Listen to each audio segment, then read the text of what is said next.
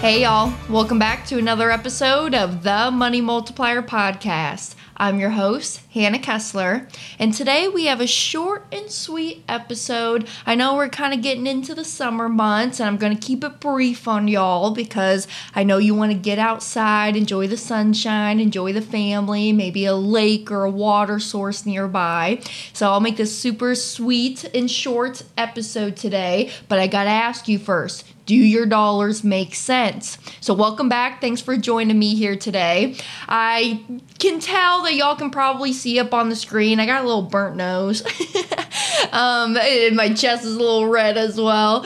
Um, actually, I went out this weekend with uh, some friends and they took their boat out. So, shout out to Aaron and Marion. Thanks for taking me out this weekend. So, we had a really great time and we actually even went to a restaurant called Drifters. It's on the water, so that was even good. They have some great, great food. So check that out. That's in Astor, Florida. Um, Drifters is the name of the place. So, coming up here soon, actually, what got me really thinking about it, I was on the boat and I was asking Erin a little bit about how she financed her boat purchase and she showed and she told me that she paid cash for it. So coming up here soon, I was actually just working on it. Um, if I can find my notebook, I'll show y'all. Look, just working on it um, about uh, using a policy versus just using a regular traditional savings account to finance large purchases like that. So I'm gonna have another episode coming out here soon showing the illustrations and numbers and doing the math behind it of the long-term effect of how IBC plays out in financing boat purchases for versus just a traditional savings account down at the local bank. So stay tuned for that. Um, I'm a little stuffy today, so sorry if I'm kind of coming through a little meh. so um, just bear with me here. Um, later on today, too, uh, check out in our show notes down below. We're always having live events, virtual events. So check out down below themoneymultiplier.com forward slash events, and it will take you to our calendar of where you can sign up for the virtual events or maybe if we're coming to a town near you. So it would be a pleasure to see you. I hope y'all are having a wonderful day. Let's get into the episode now. So, today I want to talk about how infinite banking is almost like starting a business from scratch. So, y'all know, right? It's a little risky going out there and starting up a new business. Okay, maybe you're working a comfortable nine to five, you got the steady income coming in, you got your retirement account, your pension set up with them, you got your benefits. And if you stray away from that normal, matrix way of thinking, you know, it's a little scary going out there and thinking of supporting yourself and supporting your family with your own entrepreneurial ideas that you have for yourself. So, I kind of want to talk just a little bit about how the infinite banking concept is almost like starting a business from scratch. So, here's what I mean by this, right? I don't care what line of business you go in. You could start up a trucking business. You can be a, a, affiliate marketing. You could do chiropractic business. You could be a dentist. You could be a yoga teacher. Right? I don't care. So you're gonna go into any line of business. Now, as we know, starting up a business it's probably not going to be profitable in the first few years okay? So what i mean by that is is that when you walk into a business you open the front doors you're spending more dollars out of pocket than what's coming in as revenue that first year. That's mostly how small businesses open and operate all businesses i should say not just small businesses. But so what i mean is is that let's take our policy for instance let's say that we are going to start up a business and this business is going to require us to put $50,000 of capital into it.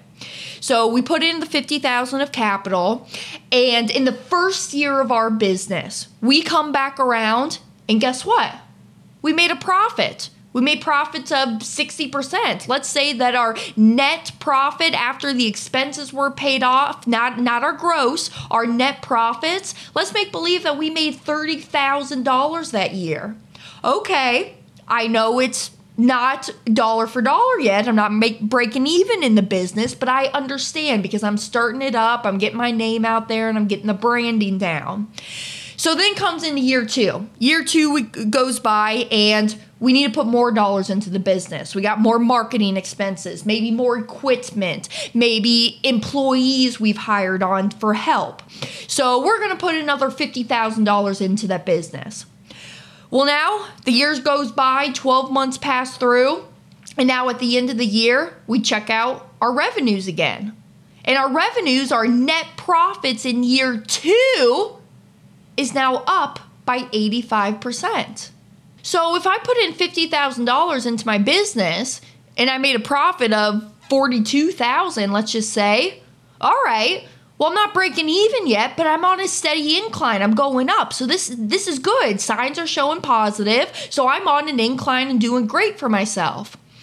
Now let's walk into year three because I'm loving this. You know, I went out on this journey to start this business, to take back the time freedom for myself, maybe enjoy some passions that I want to during this time that I have here on this earth.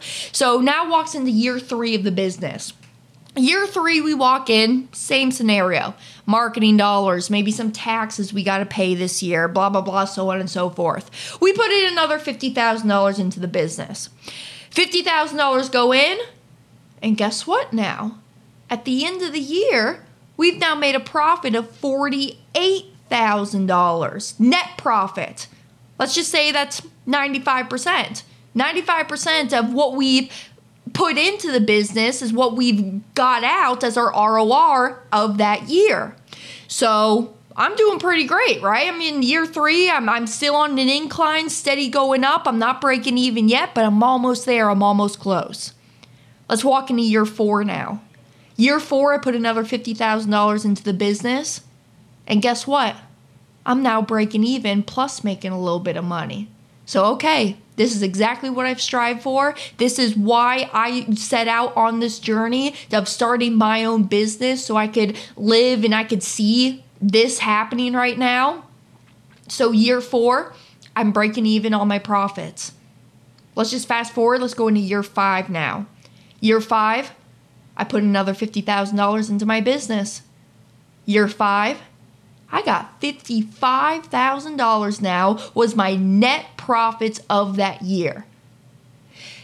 So all I'm saying, y'all, in this little analogy that I'm doing with you, I hope you you're catching my drift, and I think you are. I think y'all are pretty smart people.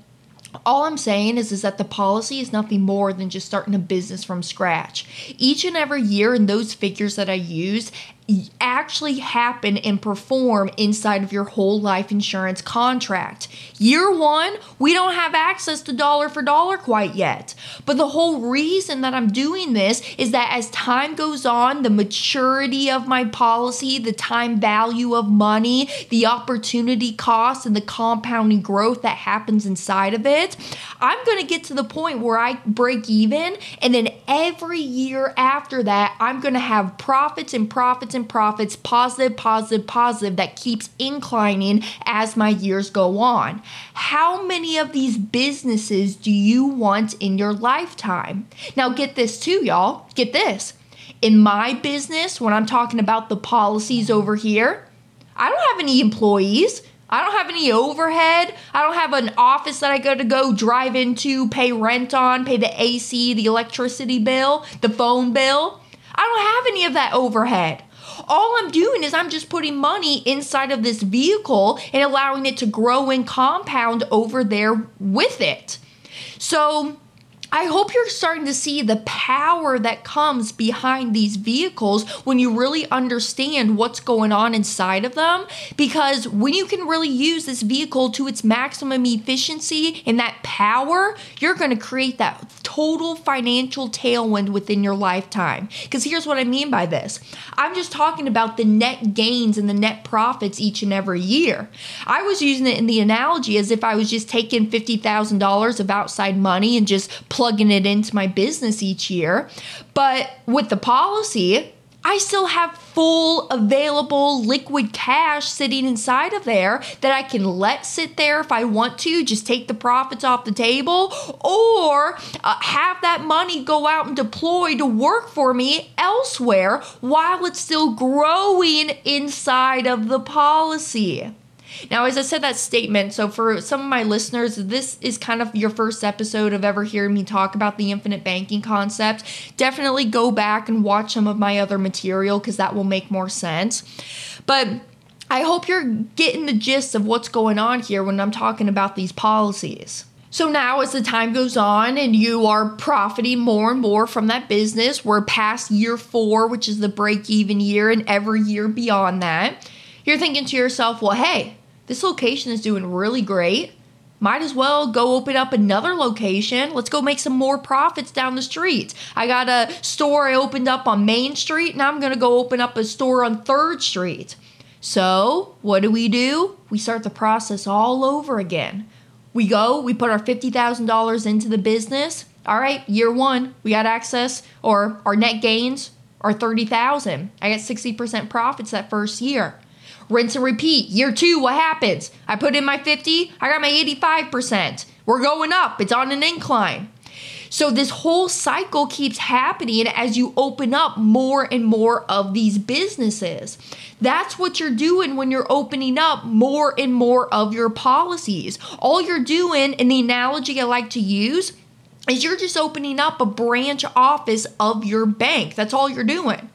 So when you open up a new location, though, that does not mean that you neglect the capitalization that you're doing at the other location. So here's what I mean because I get this question sometimes Hannah, I'm going to start my first policy, but as time goes on and that policy gets more matured, I don't have to pay the premiums on it any longer, right? So should I just stop making the premiums? No, no, no, no, no, no, no. Your thinking is so wrong right now. You do not neglect the capitalization that you're already doing and trucking along over there at that other location. So keep moving along, keep trucking along with that same capitalization, if not more, because you see what's going on when you put more money back inside the business.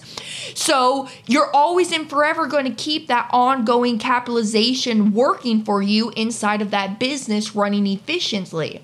So, when I'm talking about opening up more locations, aka more policies that you're just funneling more cash flow through, no, we are not going to neglect the other policies. You're going to keep funneling the same cash flow into those other policies that you have been up to this point. It's just they are more efficient.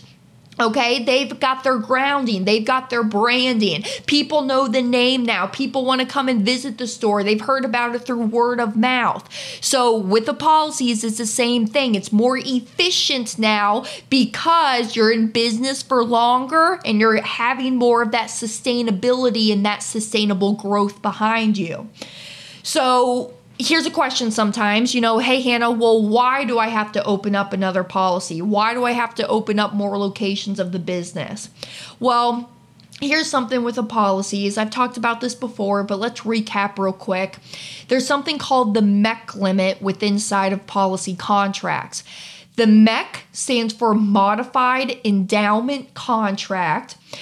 You don't got to memorize that. Just understand MEC means no. We do not want a MEC because what a MEC means, it's an IRS tax law, and you don't want to overstuff or overfund your policy contract. Because if you overfund it, then the government now is going to look at your policy as an investment rather than a contract, a life insurance contract, and now they're going to tax you on it. And we don't want to have those tax consequences coming from it. We enjoy the tax free growth and the benefits benefits and the tax free death benefit that comes from that policy contract.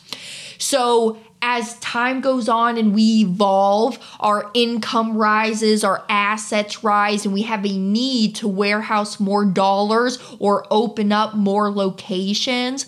That is when we would just go in and open up additional policies. So number one, avoid the MEC status. And then number two, keep capitalizing and pushing more cash flow through your policies in that fashion.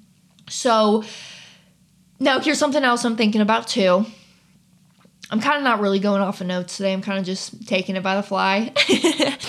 but but something else too, you know, I get asked is, um, you know, can I increase premiums? Okay, so Hannah, you know, in your analogy that you're using, I'm starting my policy fifty thousand sorry, not policy. I'm starting my business. I'm putting 50,000 a year into the business. Well, maybe next year I decide I want to put $100,000 into the business. Just see what this does for me. So, over here on the policy side, no, you cannot quote unquote increase your premiums, but there is some extra wiggle room that as time goes on, you can dump in some extra capital inside of there that you could just push it in. It's not going towards any premiums, but it's extra cash that you're simply just dumping into the policy.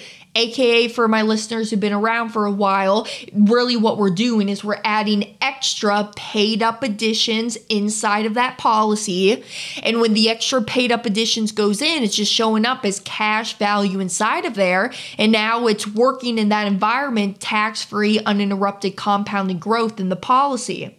So, you have some wiggle room that you can do some extra dump ins as time goes on, but no, we cannot go in and just quote unquote increase the premium.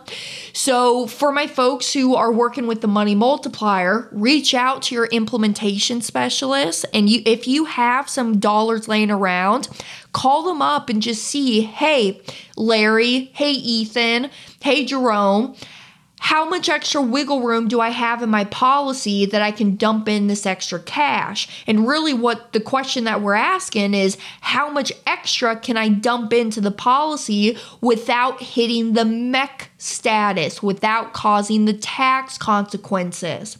So, this imaginary line, this imaginary MEC line, it's on an ever increasing scale. So, each and every year it goes up and up, but we just don't know where it's going to be at until we get to that point in time. So just simply call up your implementation specialist and they can help you. And for folks who aren't a part of the money multiplier, call up your other agent or call up the customer service area of that insurance company, and they'll definitely be able to help answer that for you too. So now we talked about how we use the policies as just starting a business from scratch. I hope this is making a little bit more sense and I hope you can understand why I personally am actually starting my sixth policy now. So, very excited about that. Dad actually just reached out to me. He wants to add another policy. He's going to do it on my mom's body. So he's going to be adding another policy to his, what, 26 plus policies that he owns. So do you understand why we own so many of these policies? Because if I had a crystal ball in front of me, and if I knew that if I went out and started this venture of starting my own business from scratch, and if I knew by the time that I hit that fourth year and beyond, and I'm gonna break even, be profitable more and more than that previous year, how many of these businesses do you want in your portfolio and within your lifetime? Hopefully, the answer is a lot of them. And now, quickly, just to wrap it up, you know, we kind of hit on it too, but why start the multiple policies? It's because of that MEC limit. Now, I did this about a year ago, maybe two years ago, where I talked about how the Section 7702 of the tax law came into play and the changes that came from it and how that correlated with the MEC limits moving forward. But y'all should really look back through history and see why this MEC limit even came about in the first place. But I'll digress because I told y'all this is going to be a short episode today. So maybe for another time we'll get into the weeds of that or reach out to me. I'm always an open book answering questions all day long. Hannah at themoneymultiplier.com is my email address. You can reach out to me. You can always find it in the show notes below as well. But why are we starting multiple policies? It's the MEC limit. That's really why. You know, as time goes on, you're going to want to keep pushing more cash through the policy, and you can't without violating those tax consequences. So that's when and why we would open up an additional policy. So, how I just mentioned, you know, I'm starting my sixth policy. The reason I'm starting my sixth policy is because here recently I just went back through, I paid back all of my policy loans. All of my premiums are paid up on an annual basis, and I still got more cash left over sitting at the local bank that's not doing anything. You know, absolutely, I can go push that capital out right now in some active investments if I wanted to, but truthfully, I'm kind of just sitting on it for the next month, month and a half while I get my next policy up and running because then I'll just push the cash through there first and then go uh, deploy it out in some investments that I want to go do. And that's why I got to open up more policies because I paid back all the loans, I paid up all my premiums, and I have no more wiggle room up to the MEC. And I just got more dollars that I need to go and store somewhere, and I need a place to go warehouse it. So that's why I'm opening up that sixth business that I'm starting for myself now. Well, anyways, thank you for joining me here today. I hope that helped and maybe clarified a few things for some folks because I know y'all always want to talk a lot about how policies and the ROR and ROI policies and all that jazz, but y'all, we can't look at a policy as an investment. The policy is nothing more than the process of how we go buy our investments, our transactions within our life. So, as always, let me know how you feel about the show. You can reach out to me directly, leave a comment down below, give us a follow on YouTube, TikTok, Instagram, Facebook. Um, these podcasts stream wherever you stream your podcast shows from. And uh, if you are a listener, go ahead and check out the YouTube channel as well. Um, I do post video podcasts as well, so you can see my face, see the setup over here, and um, see who who you're listening to as you're um, tuning in. But uh, as always, I really appreciate the sports and let me know if y'all have questions. I'm here in the meantime. And until then, I'll catch you next time. Bye now.